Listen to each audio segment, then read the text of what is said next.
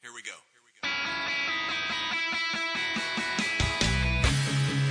At our church, Jesus is Lord. That single belief calls us together as a community and sends us into our world with hope and purpose. At our church, your past will never define your future.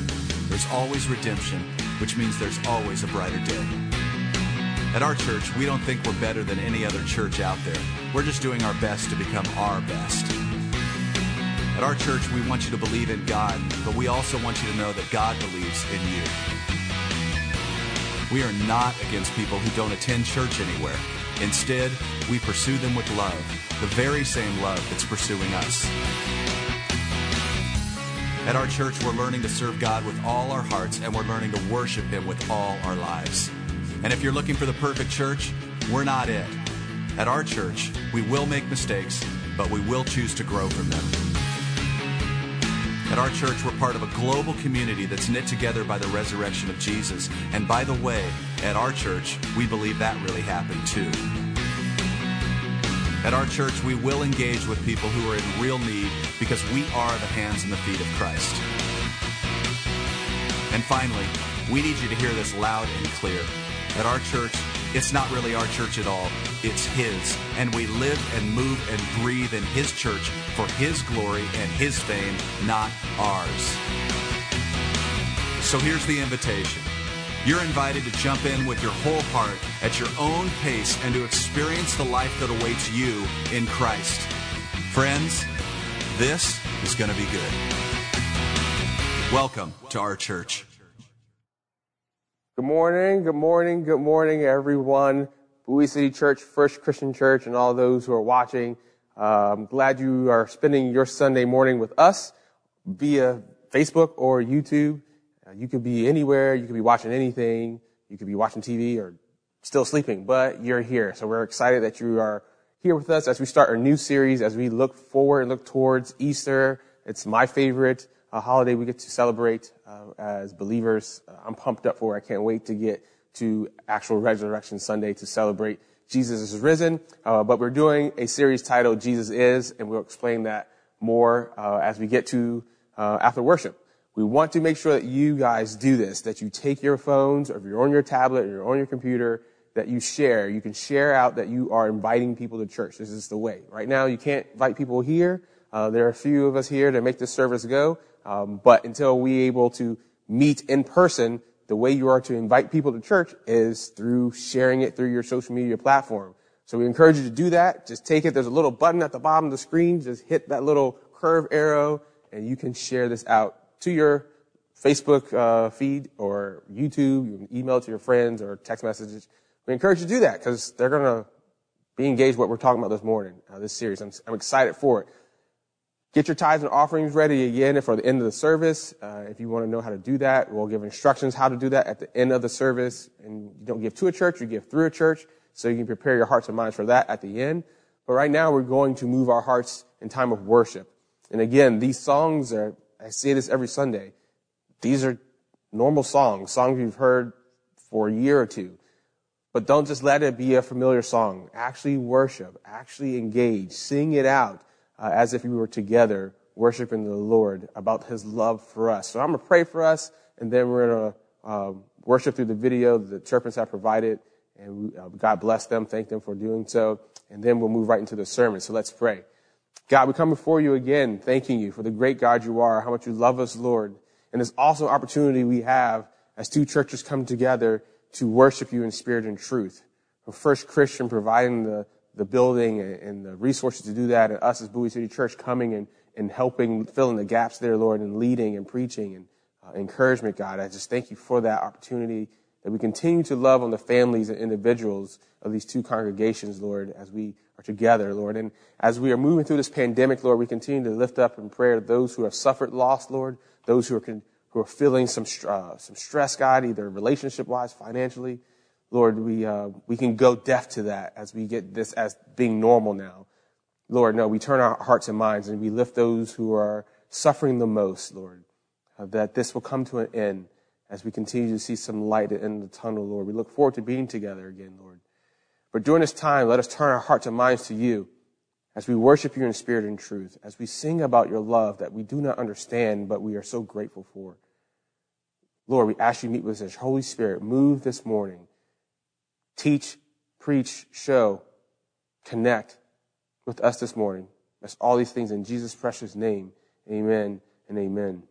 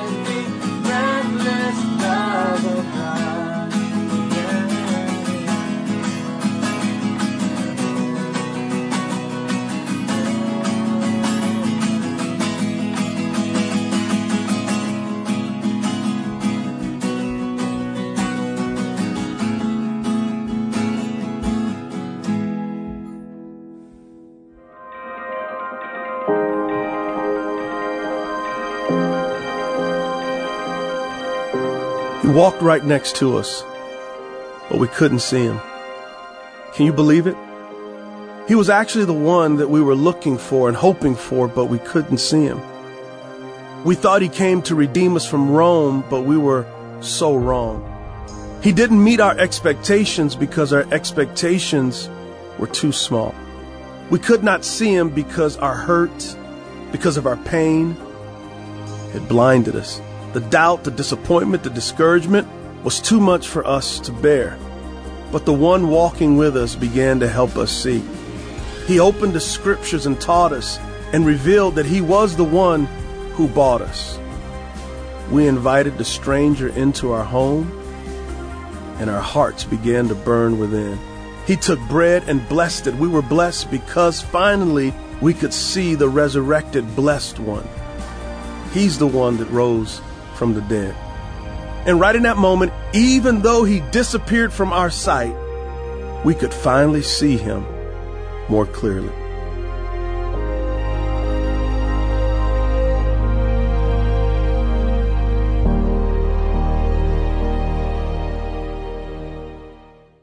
Amen. Amen. God, we thank you for your love, even when it seems reckless to us, that you would love us so much. You would come after us if we were just one that was lost. How awesome is that as we move into this sermon series? Before we do that, it's very important. Uh, this is kind of a selfish plug, not for me, but for us as a church. That if you're on YouTube right now and you have not done it, or you can sign into YouTube and subscribe to the Bowie City Church channel, that would mean a lot for us as a church. It would open up another platform, another avenues for us as a church within YouTube when you reach a certain threshold. And so we're kind of there. We're getting close to that number. So if you haven't subscribed yet to Bowie City Church on YouTube, go ahead, go to youtube.com, type in Bowie City Church. It'll take you to our, our channel and hit subscribe. And we get enough subscribers or close to it, we're able to do other things within YouTube, which would be great. So do that. That's a shameless plug for us as a church. Okay. Commercial's over. We're, uh, we're in a new series entitled Jesus Is. And uh, we're excited for this. And the reason why we chose this, this title in this series is because last month we did Where's the Love? And in those sermons, we arrived to the same place, even though we were talking about different parts. If we are talking about the family, or talking about the church, or talking about marriage, or just in general, that Jesus is love. We've, we come to the same exact place. And so if we're saying Jesus is love, and that's where we need to start, we need to talk about who Jesus is. And so we can't just say, start with Jesus and you don't know who he is. So this month, as we move towards Easter, as we move towards that Passion Week, as we move towards when Jesus uh, healed Lazarus, and that started the whole uproar, and he entered into Jerusalem on Palm Sunday, and then we have Maundy, Thursday, and Good Friday, and Resurrection Sunday. As we move towards that, we're going to be talking about who Jesus is and why this should matter. Why should this man even matter to you? And if he does matter to you, how much does he matter to you? So hopefully during the sermon series, you are, you are uh, encouraged, you are challenged, you may learn something you may not have known, but you've come to know Jesus in a deeper way. That is the goal of this series. So we're excited to preach through it, teach through it as we move towards Easter uh, this morning. So I'm going to tell you a little story. There's a, a lawyer and a doctor and a pastor who all go out hunting. And as they go out hunting, they're hunting deer and a, they're in their st- tree stand and a deer comes by, this big buck comes by. And so they all pop up same time, shoot the deer and the deer goes down. So they all scurry down out there off the, the tree stand and they go to the deer and they're all examining the deer and they're trying to figure out who actually did the kill shot, like who actually gets credit for, you know, getting this big buck. So they're in a heated argument because they're all saying they did it. No, No, that was my shot. No, that was my shot. And the game warden overhears this arguing. So he comes over and he asks them, what are you arguing about? And they say, well, we're trying to figure out who actually had the kill shot so we can, you know, have bragging rights, who, who actually shot the deer. And so the warden looks down, he looks at the deer and he's like, it's easy. I know who. And they all look at him like, how do, how, how do you know who shot him? He's like, well, whoever shot him bullet wound in one ear, one out the other ear. It has to be the pastor. Uh, because that's, that's, that's the life of a pastor, right? In one ear and out the other. We hope that's not the case this morning, that when you hear a message that it won't go out in one ear and out the other, that you actually take in what's being said this morning. Because as we talk about this, who Jesus is, it's, uh, it's going to resonate with you. I hope that it does. In 2012, there's a cyclist that we all know his name. His name is Lance Armstrong.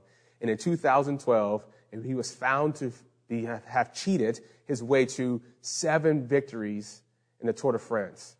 And in this investigation of him cheating, they found that he cheated not once, not twice, not three times, not five times, but seven times. He was found to have been cheating, have cheated his way to all these victories in the Tour de France in cycling and racing, racing, bike, bicycling. And in that, what happens is that they, he disgraced himself, he disgraced the sport, they stripped him of his titles, and they banned him for the rest of his life. He can no longer race professionally in the sport of cycling. I think it's ironic or not ironic. I think it's crazy. I think it's awesome that cycling has this high standard of what truth is, and we're going to uphold to that. And they're going to say, you can't cheat. That goes against what we hold to be true as being cyclists. Now, they might find somebody who is a, a, a, a relativist, who, you know, who just all, everything's all relative. They might, their approach to it could be, ah, oh, well, I mean, yes, he broke some rules, but did he actually do something bad? I mean, we want athletes to be at their best, so if they, they enhance themselves to be at the best, that's okay, right? And we find that a lot of the world can treat truth in this regard. You can find the world saying that what is true for you is not necessarily true for me. And what is so bad about what I say is true? I want to press this. I have to lean into this that it's important in life that we have meaning and we have morality. If not, things go left and right and things don't add up. What I'm saying is that the truth actually matters. Truth matters. So here's some questions when it comes to truth. These are questions I pose is, what's more important? What matters the most? The truth or the lie? And when I ask that question, we know that there's truth, but there's a lie that comes against the truth. Which one is more important? Which one matters the most? Which one matters most? Knowing the truth or applying the truth? See, truth is not a concept. See, all concepts are based upon the truth. You have modernism, naturalism, postmodern. You have political correctness, the cancel culture, all the, and all the above, all of these are concepts that's based upon some form of the truth. They have taken that truth, they have taken a part of the truth and have these concepts and move in this direction where it's more so like misguided truth. Truth is not a concept. January 4th, 1776, we all know what happened in January 4th, 1776. It's what we celebrate Independence Day. And the authors of the Declaration of Independence, they voiced their independence from tyranny and penned these words. We hold these truths to be self-evident that all men are created equal and they are all endowed by their creator with certain unalienable rights that among these are life, liberty, and the pursuit of happiness. Life, liberty, and pursuit of happiness. And we say that all these truths are self-evident. But what happens when you make these truths relative? And you make these truths disconnected from the source. And the source is from the creator. If you look at that statement, it says from the creator. When you remove the source, what happens to these truths? Well, they become relative. And you end up having things like slavery. You end up having things like genocide of the Native American population. You have the things called the Three-Fifth Acts that happens. You have sexism, children being exploited, racism, and so on and so forth when relative wins when you disconnect ourselves from the source. If there is no truth, then there's no answers. Searching for truth is nothing new. See, the question we, we've asked over thousands of years is, what is truth? It's actually one of the two most important questions I think that's ever asked in the Bible. And I don't know if you're like me and you get nerdy out nerd about the Bible, that you have this ongoing list of questions, best questions in the Bible. No one has ever done that? Just me? Well, I have a list of the best questions ever to be asked in the Bible. I'm not going to give you all of them, but I'll give you some of my favorite questions in the Bible. And I'm not going to tell you where they are in the Bible. See if they resonate with you, they jog your memory and say, ah, oh, I've heard that question before. But these are some of my favorite questions. One of them is, woman, why are you crying? Man, that's great. I could, all these you can preach a sermon on. Like, that's why they're so, like, man, I could preach on that. The next one, who told you you were naked? I was like, that's a very rhetorical question. Uh, who told you you were naked? That's familiar. You know where that is, that question. Uh, here's another one. Woman, why do you involve me? Jason and I, we, we, we, we chuckle at that question because uh, if I asked that to my mother, I would have been on the floor. Like, woman, why you involve me? Jesus said to his mom, he still lived. Anyway, uh, the next question is, what is in your hand? Ah, when God asked Moses, what is in your hand? Man, Moses, what's in your hand is more than enough. That is, that's another great sermon right there. What is in your hand? Jesus asked this question, what do you want? He's asked this to, to Andrew and John. What do you want when they end up following him? He turns to them and says, What do you want? Jesus asks us, What do you want of me? I think of that movie, The Notebook, you know, when they're in the rain, and he's like, What do you want? Like, what do you want? This is the, the question. Jesus, like, what, what do you want from me? What do you want? Those are just some of my favorite questions, but I have two, top two favorite questions. And the first one, my number there, they can go one or the other. First one is Jesus who asked this to his disciples. He actually asked this to Peter when they're walking to Capernaum. And he asked Jesus, or Jesus asked Peter, who do you say I am?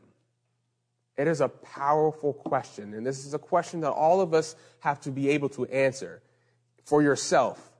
Who do you say Jesus is? And Peter replies, You're the Son of the living God. And there's a reason why he says Son of the living God. And I won't get into that whole story, but what, who is Jesus to you is a powerful question. But my number one, my number one question is what I learned when I was in Bible college. My first semester at Bible college, we went through this, you know, questions in the Bible and, and, and looking at Jesus. And it comes from John chapter 18. So if you want to look in your Bibles, you can turn there. But this, there's, there's this uh, story, there's this scene I need to set place. So this is right after Jesus is gone into, been, been captured. Okay, so Jesus has been put on trial. Actually, the whole time, the, all the trials, he went through six trials, and all of them were illegal. All of them were like illegitimate, illegitimate. Like you could not, there's no reason for him to be on trial. So he goes on trial, and at this last point of this trial, he is, he's in front of Pilate.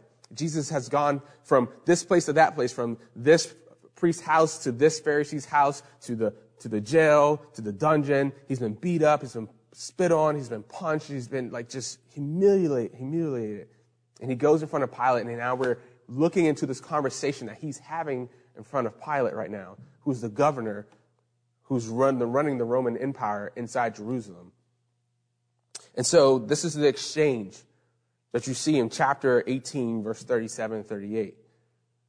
Jesus is answering this question that Pilate asks him, who is he? And Pilate says, you are a king. And Jesus says, you, I'm not, you say I'm a king. Jesus says, this is what he says. Check this out. He says, for this purpose I was born, and for this purpose I have come into the world to bear witness to the truth. Everyone who is of truth listens to my voice. And Pilate asked this question What is truth? That question, along with the question of who do you say I am, I think are the most, the heaviest questions. I think they're the questions that we all have to answer. What is truth? Now, Pilate could be asking this rhetorically. Pilate could be asking this facetiously, like, what is truth. I make truth. I make up truth. The Roman Empire, we say what's true. So why are you in that? What, what is true? Who are you, Jesus, to even say that you're here for the truth? But if we understand, if we check out like the, the, the power of what Jesus said, Jesus says, I will tell you why I've come into this world. Jesus said many other times, I've come into this world to serve and not to be served. I came into this world to seek and save the lost. But he's telling the, the person who's in the most authoritative power right there in front of him, he says, I'm telling you why I've come into this world. I'll tell you why I was born. I came into this world to bear witness to the truth. Other translation says, I've come into this world to testify to the truth. Jesus is here for truth. And we have to answer that question, as Pilate says, what is truth? And a lot of us have been in that place where we're saying, God, what is true? Or what is true? I've learned these things along the way from different people, from my family, from my parents, from work, from school, from experiences. What is true? And I've gone through that journey myself, what is true. I started off with my parents. You know, my parents would say things, my grandparents would say things like, you sit too close to the TV, you're gonna go blind. I'm like, oh, really? And now we sit in front of the TV all the time. We put a screen like this far from our face. Like, I'm not blind yet. Maybe he will go blind, but my parents used to say that. My grandparents used to say. Back up, boy. You're sitting too close to TV. You can go blind. Like, oh, oh, oh, let me back up then. I don't know if that's true or not, but I don't think it's true. I'm not blind yet. Or another question, uh, or another truth statement like I had to figure out for myself. My parents and my grandparents and teachers, they would say, if you keep doing that with your eyes, they'll get stuck that way. I'm like, you know, cross-eye my eyes or like just flip out. You know, you flip my eyelids. Some people are getting the willies right now. You ever flip your eyelids like inside out and you're like, Ooh. like I should do that. And they're like, stop it, boy. Your eyes will get stuck that way. I'm like, no, don't get, stop it. And they're like, wait a minute. That's not, that's not true. Well, maybe it is. Maybe somebody's eyes got stuck that way. But things like that are kind of like, you know, comical as you're trying to figure out as a, as a kid what is true to more serious questions as you get older and where you may find yourself right now in your own faith asking questions like, is the Bible true? My parents said it's true. My family says it's true. The church says it's true. Christians believe it's true. But is it? Like, do I believe it's true? Or is Christianity true? Is like, is it the truth? You have to come to that, answer that for yourself. Or how about inside the Bible? Did Noah's ark, like the story, the way it's laid out, did that really happen? Like, where's this big boat? And where's this like gigantic flood? And like two animals just showed up. Like they didn't like, where do you get two elephants from? And you're in the middle of nowhere. Like they just showed up. Like, oh, elephants. They're here. Like, is that true? Did Jonah really get swallowed by a whale? Like, really? Or a big fish? Or was there a ship called whale and they threw him in the bottom of it and he was in that for three days. That makes more sense. Maybe that's what happened. And on and on and on. We have to ask what is true, especially when it comes to the Bible and Christianity. But in reality, this is what I do know. We need biblical truth more today than ever. We need it.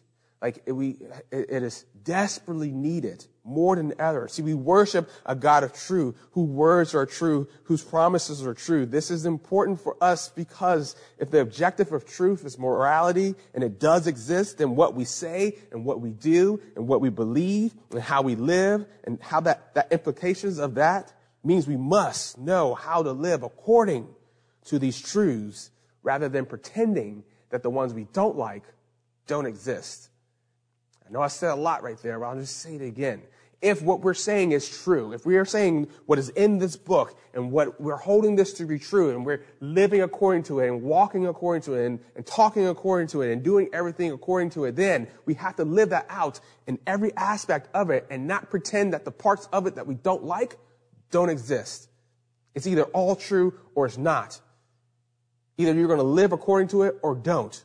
This is what Jesus says. Either you're going to be hot for it or be cold for it. If you're lukewarm, you might as well not be either. What, what good is it? What good is lukewarm anything? We don't really like. We want one or the other. Either it's going to be true or it's not going to be true. And that is what you have to answer. Because the poll, I read this poll that was taken by Barna. There's a group that they do statistics, especially in the Christian world. And this poll says that three out of four, 72%, almost three out of four adults American adults said that this statement was true, that there's no such thing as absolute truth, that two people can find, define truth totally conflicting ways and both be correct. That's like, what? That just, like three out of four people say yes, two people can define truth two different ways and both be right. Then that's not true. That's more opinion. It's not it's not a fact. If one plus one is two, one plus one can't equal zero and both be right. It just, just can't. But three out of four Americans say, yeah, you can totally disagree and both be right and both be true. See, truth is not a philosophical game that intellectuals get to play. Truth is not a game where you get to try to outwit or outlast or outplay God. It is not a game to be played. For Christians, it is the highest pursuit because our faith is rooted in knowing the truth. If we don't know the truth, then our faith is worth nothing. It is rubbish. It is counterfeit. So it's all rooted. Our belief, our faith is rooted in truth. It is the highest thing of what we have in the Christian walk, in the Christian faith. So when myself or a teacher or your parents or a friend or whoever comes to you and they say they're bringing truth, and if it goes against what God's word is, then it can't be true if you call yourself a Christian you want to live according to his word. See, for at first sight, see, the Christian view to the world seems obscene. It seems offensive. It seems arrogant. It seems intolerant, divisive, and judgmental. And you know what? It is. It is. To the world, Christianity is obscene. To the world, Christianity is offensive. To the world, the gospel is arrogant. To the world, the gospel is intolerant. You think God's going to tolerate your sin? No, he's not going to tolerate it. You, you say it's divisive. It is divisive. It will pin mother against son. It will pin husband against wife. It will pin friend against friend because I go one way and you go in the opposite, it divides us. It is divisive. And you see Christianity is judgmental. It is. We all will be judged. It's not for me to judge or another Christian to judge, but Christianity, who God is, is going to be, we all will come before the, the Bema seat of Christ. We'll all become before the judgment seat of Christ, and we will have to answer for our lives. Every single person on all eternity. Sit, sit, stand, however it's going to work. I don't know if you're going to play a movie in front of you. I have no idea how, the, how it's going to work, but you're going to have to answer for everything that you've done. And for those who are in Christ, we will have our sins ultimately forever forgiven. We know they are, but we'll have to go through that moment. And Jesus will not be able to step in until you answer. Like you, what do you have to say? You ever had that moment when you've done something wrong and your parents or your teacher or your boss or your coach or somebody says, what do you have to say for that? And you have that like, like your seat's getting hot, like, ooh, like, I, I don't like this. this. I don't like this tension. And you have to fess up for whatever and say, okay, next, next. Christianity, God will judge every person. Because this is what the statement, this is where we land on, and this is the crux of the sermon right here. Jesus is the truth. Jesus is the truth. Jesus is the only way to eternal life. Jesus Christ is the only way to eternal life. And I'm not making it up. This is what I hold to be true in the Bible. This is what I found to be true. There are many ways to Jesus, though.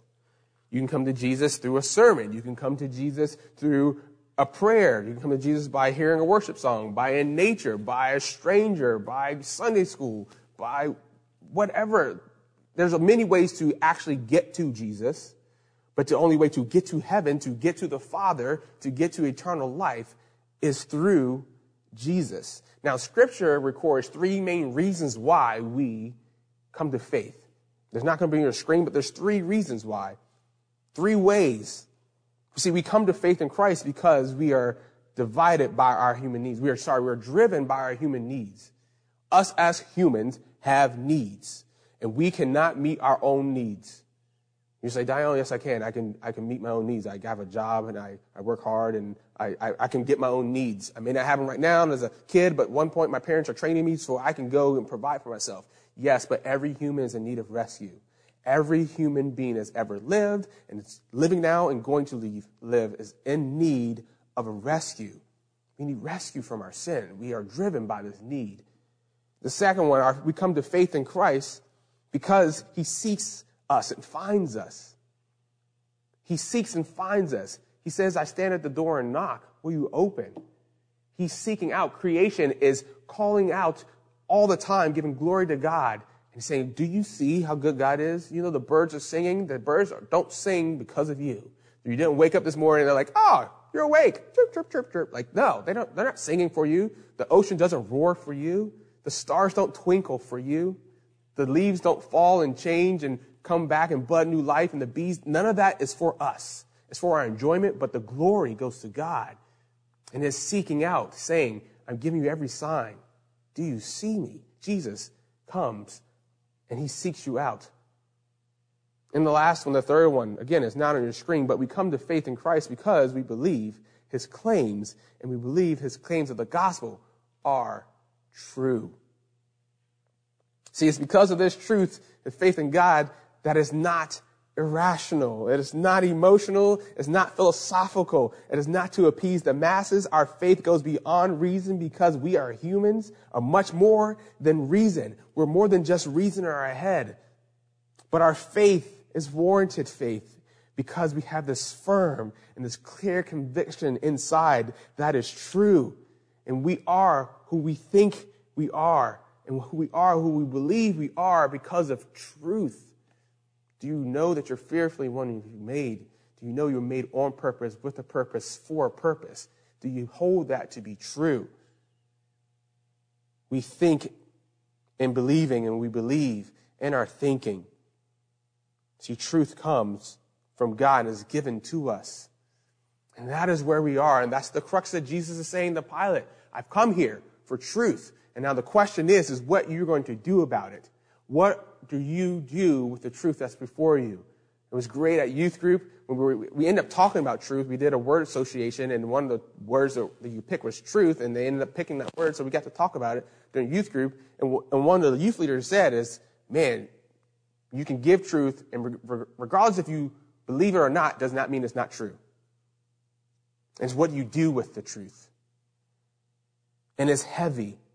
We don't just conjure up truth. We don't just make up truth.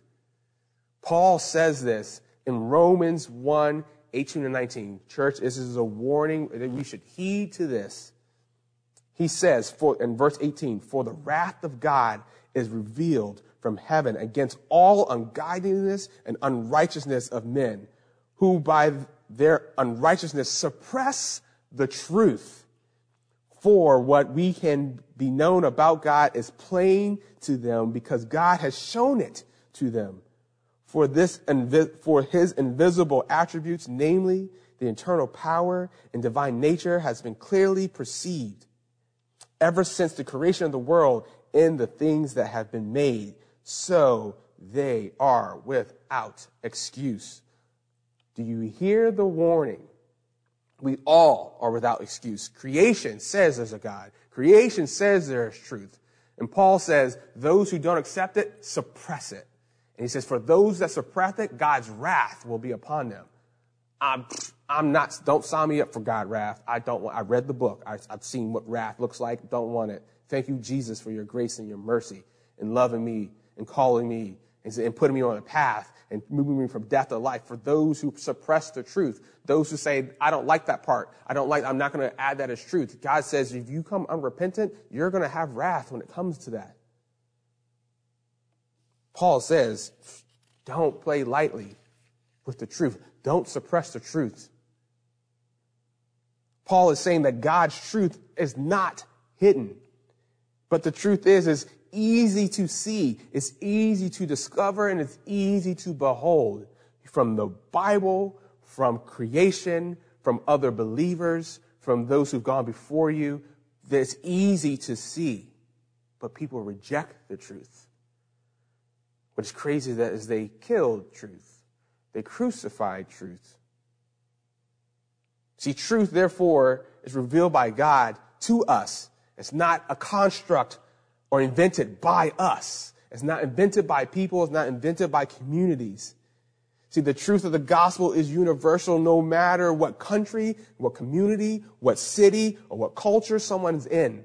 The gospel is universal. Jesus is universal. You cannot make it up. It cannot be changed. The truth never changes, church. The truth does not change. It is, the truth is invariable, which means it does not change with culture. It does not change with your preferences. It is absolute. Christian truth is also universal. It is a concept. It's without concept, without exemption. The weather may change. Times may change. Culture may change.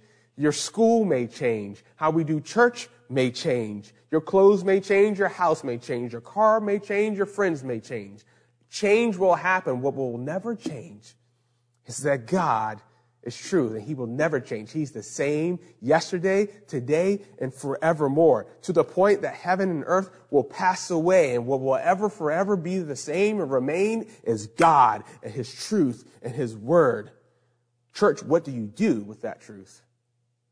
What do you do with Jesus as he says, I came to testify the truth? Have you ever considered how the significance of this statement that is to us and the implications of truth in our life? See, it's not merely just a projection of knowledge. It's not merely just projection of writing. It is the unmutable, external existence and experience of God's truth. See, this is where skeptics would say, and this is where, where relativists would say, I can undermine truth. And those who skeptic, those who suppress the truth, as Paul says, is like somebody sitting on a tree branch and sawing the tree branch close to the trunk as they're sitting on it. They're actually cutting truth from underneath themselves and their fate is hitting the ground to doom, to injury, to harm, to harm, to hardship. Don't be the person who's cutting truth from under themselves. See, without truth, there is no moral compass. See, without truth, science and mathematics and music doesn't make sense. And knowledge collapses upon itself and it just becomes conjure, conjecture. Without truth, journalism and how we, how we look at events and how we go back in history and record them, all of that would just be hearsay or rumor. Us as followers of Jesus Christ are unashamed to stand before the world as servants and guardians of this high value that we have on truth and this high value we have on who Jesus is as being the truth, both for the Lord's sake, both for God's sake, both for our sake and for the sake of the world that we stand and say, this is true. And I cannot say what is not true. That's like saying my name is not Dione. That would not be the truth and saying that the Bible is not true. Once I know it to be true, I cannot not say it's not true. It is the highest value to me as a believer. And it's the highest value to you as a believer to hold to truth, hold fast to truth, stand on it. See, Jesus, again, is the truth. And if you know me, if you know me anything at all when it comes to my, what I love about the Bible and what I hold so dear to my heart, you know, John chapter 1 is my favorite chapter in the Bible for it lays out who Jesus is. And it lays out who he is. And I'm not, it's my goal before I take my last breath here on earth to memorize the book of John. So I hope I live to be 100. So I have a lot of time to memorize it, but I need to get with it. You know, I, I hear, you know, I'm getting closer to 40 and I hear from 40 year olds like, it's all down here from here. Like I hear that from them. So I got to get on it. Like I got to get on it. But I want to memorize the book of John and memorizing John chapter 1. But John 1, 12, it's not going to be on your screen, but it's in my heart that the word became flesh and the flesh dwelled among us and we have seen the glory, the glory of the one and only son who was sent from the father, full of grace and truth. And this was John's testimony when he said, he, the one who comes after me has surpassed me because he was before me. And grace is in a place of grace already given. See, the law came through Moses, but grace and truth comes through Jesus Christ. This is why John 1 is my favorite chapter.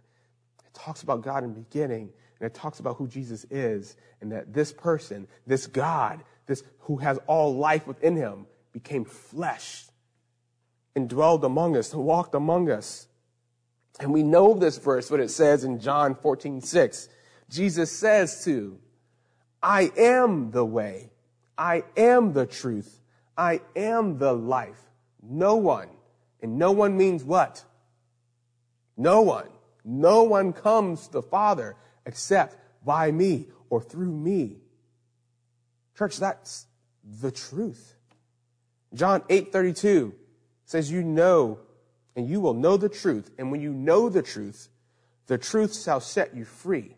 If you know it, if you apply the truth. And I always find it ironic that Pontius Pilate asked the question of what is truth when truth in flesh was standing right in front of him. It like blows my mind. Like, how did you miss it? Pilate, how could you miss it? Truth is standing literally in flesh in front of you. And you're looking truth in the faith and say, what is truth? How many of us do that while you have truth in your hand and you have truth right in front of you and you say, what is truth? Truth is what I make it. Truth is how I want to apply it. You say that's true, but that's not how I want to live according to it. Therefore, it's not true for me.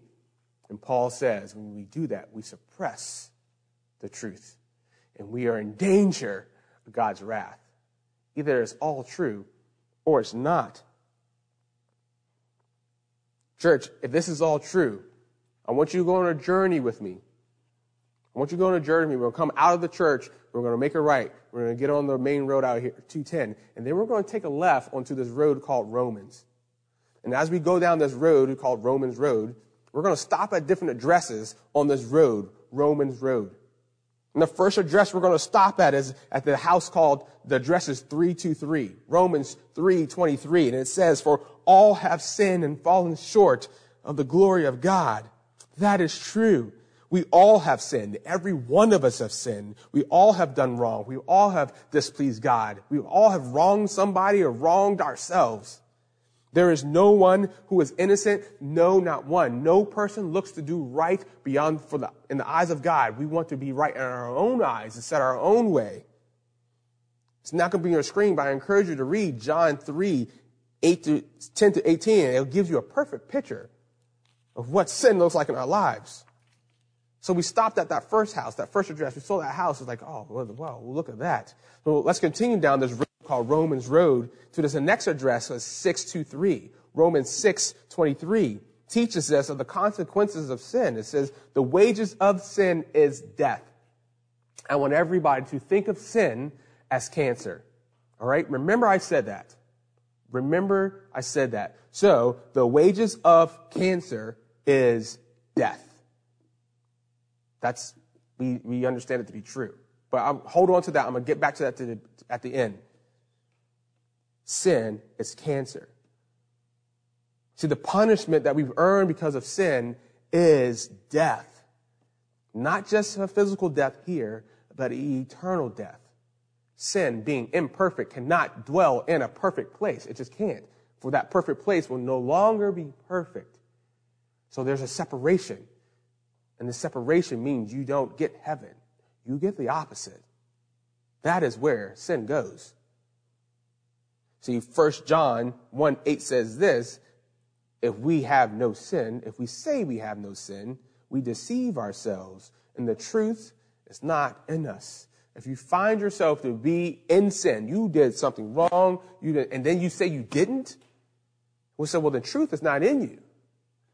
What John is saying here is like, you can't have truth and lies be in the same place. It doesn't work. They are total opposite. It's, it's water and oil. They do not mix. So either you have truth in you and lies are trying to get in and you're trying to do your best to keep lies out or lies are in you and truth is trying to get in to push the lies out, but they can't intermix. They can't walk hand in hand. That's why yin yang is not like a, it's not a Christian symbol. Like there's no good, there's no evil and good and good and evil. Like no, they're two total polar opposites. So if you say, I didn't do anything wrong. And you know you did something wrong? He says, well, truth is not in you. What will, what will prevail in your life? As we continue down this Romans road that we're on, we're going to come to this another address. It's, it's, it's a duplex. So, so Romans 6.23 is a duplex. You know, it's got two sides. One house right here is two parts of this verse. For the wages of sin is death. That's duplex A. But duplex B is, but the gift of God is eternal life through Jesus Christ our Lord. Oh, thank you, Jesus. For it says in Romans 5, 8 declares, but God demonstrated his own love towards us, that while we were yet still sinners, Christ died for us. Jesus Christ died for us. Jesus paid the penalty of our sin. Jesus' resurrection proves that God's love for us, God's acceptance for us is paid through the Jesus payment of his death. We're learning a lot as we go down this road called Romans Road. We get to this another address as Romans, the address is 109, Romans 10, 9. And it says this, if you confess with your mouth that Jesus is Lord and you believe in your heart that God risen from the day, raised him from the dead, you will be saved. It's one of the best addresses on this road. If you confess with your mouth, if you believe in your heart that God raised Jesus from the dead, you will be saved. See, because of Jesus' death on our behalf, we have to believe in him and confess it. And in doing that, we are saved from this cancer called sin. In the next address, a few houses down, 10, 13 says, For everyone who calls on the name of the Lord will be saved. Everyone. I don't care if you're on your deathbed and you were the worst person ever. Like, think of the worst person. If you call on the name of the Lord, say, God, take me into your arms. I believe that you are who you say you are, and I want to be in turn with, with you. You will be in heaven. Now, what's happening about everything in the past, we can talk about it in another sermon. You call on the name of the Lord, you confess that He is Lord, and you believe it in your heart, you will be saved.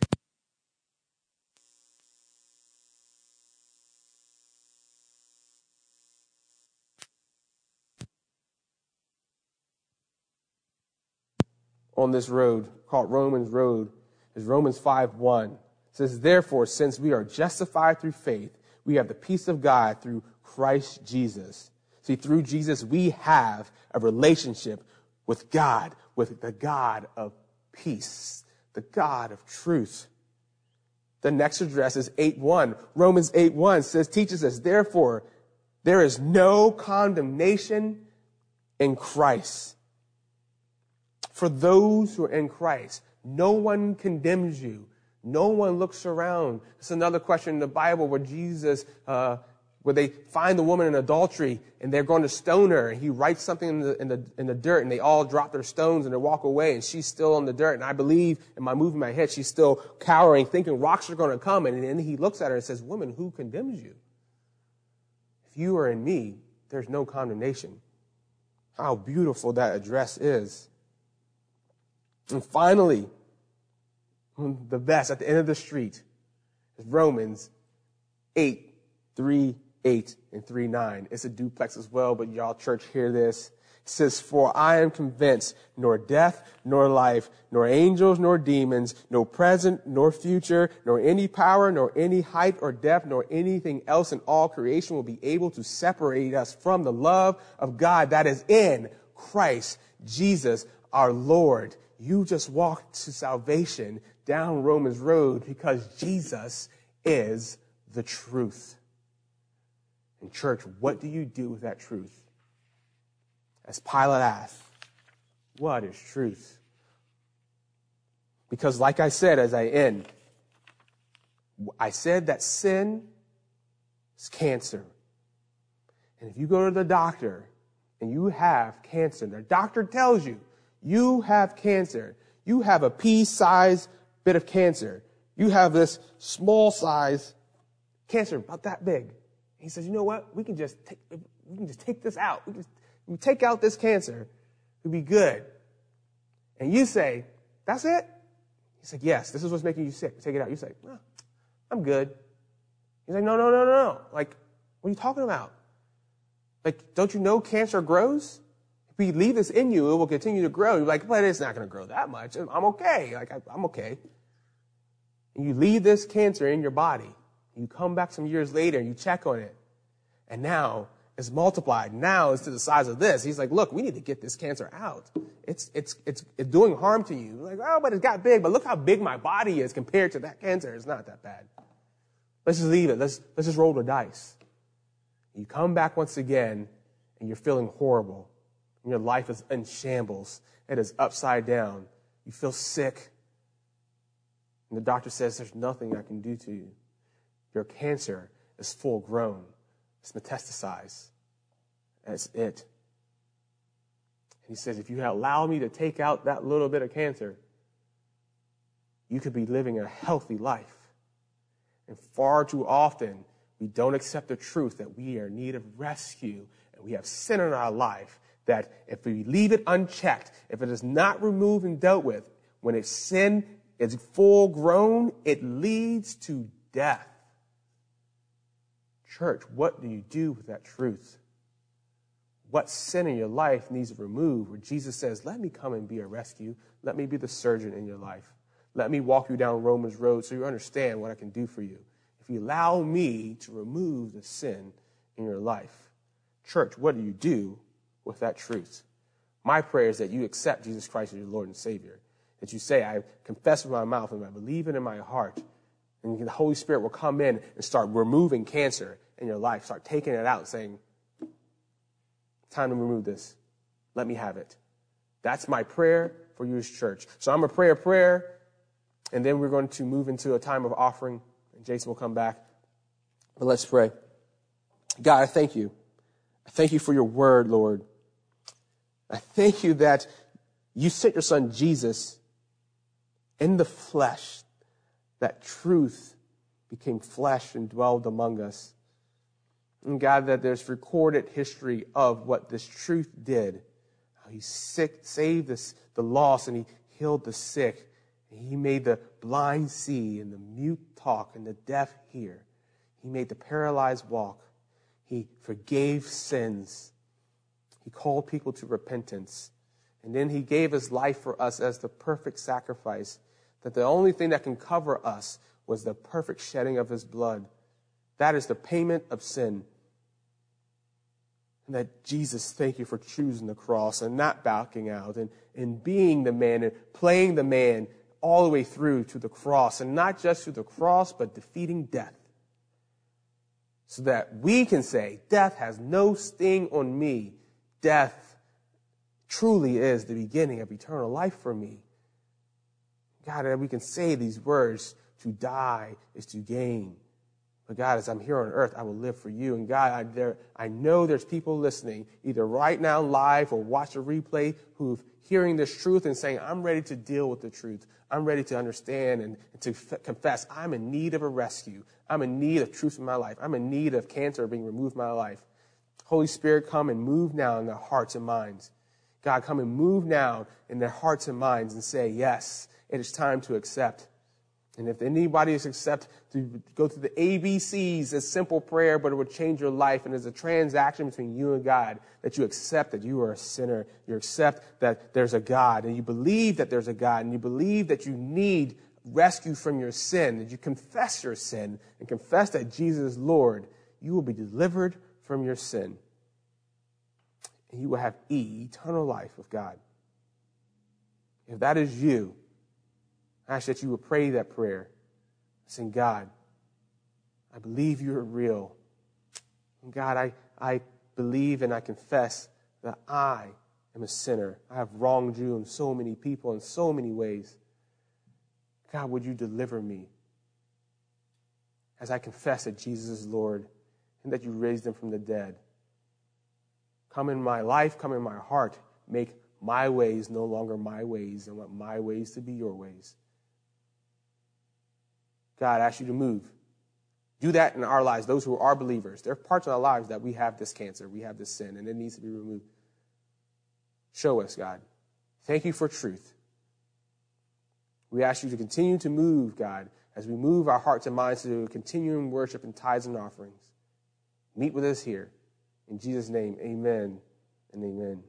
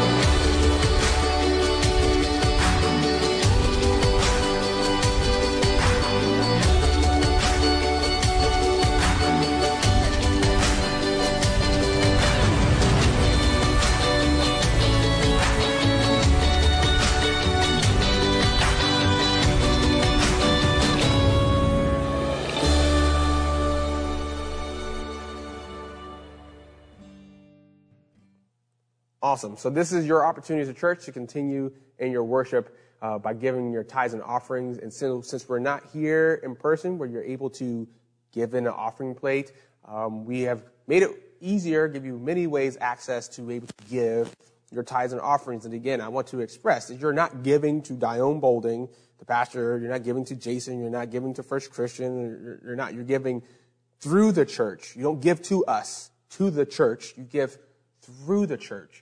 And missions and work is being done, not, not just pay light bills and, and the internet bill and all that, but the kingdom work is being happening to missionaries, local and far, to help meet the needs of the needy, local and far.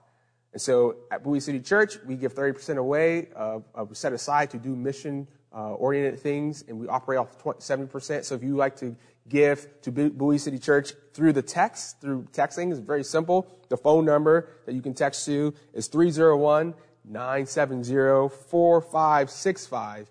You just text the word give, and the instructions will tell you how you can give through text message or through this, you know, take it to a link to do that. If First Christian, you call them First Christian your home church, and you want to give through the phone, the easy mobile app, um, to do it text wise, the phone number for that is 301 970 3646. Just text the word give and the instructions will come to you. Or you can go right to each church's website and there's a give uh, tab. You can give that way. You can do reoccurring giving. You can download an app called Tithely, T-I-T-H-E dot L-Y.